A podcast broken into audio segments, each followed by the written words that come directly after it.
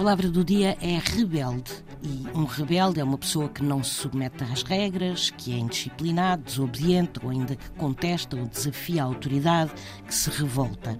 Também se usa o adjetivo rebelde para designar um animal indomável ou ainda uma doença muito resistente. Mas na origem, um rebelde era aquele que voltava a provocar a guerra.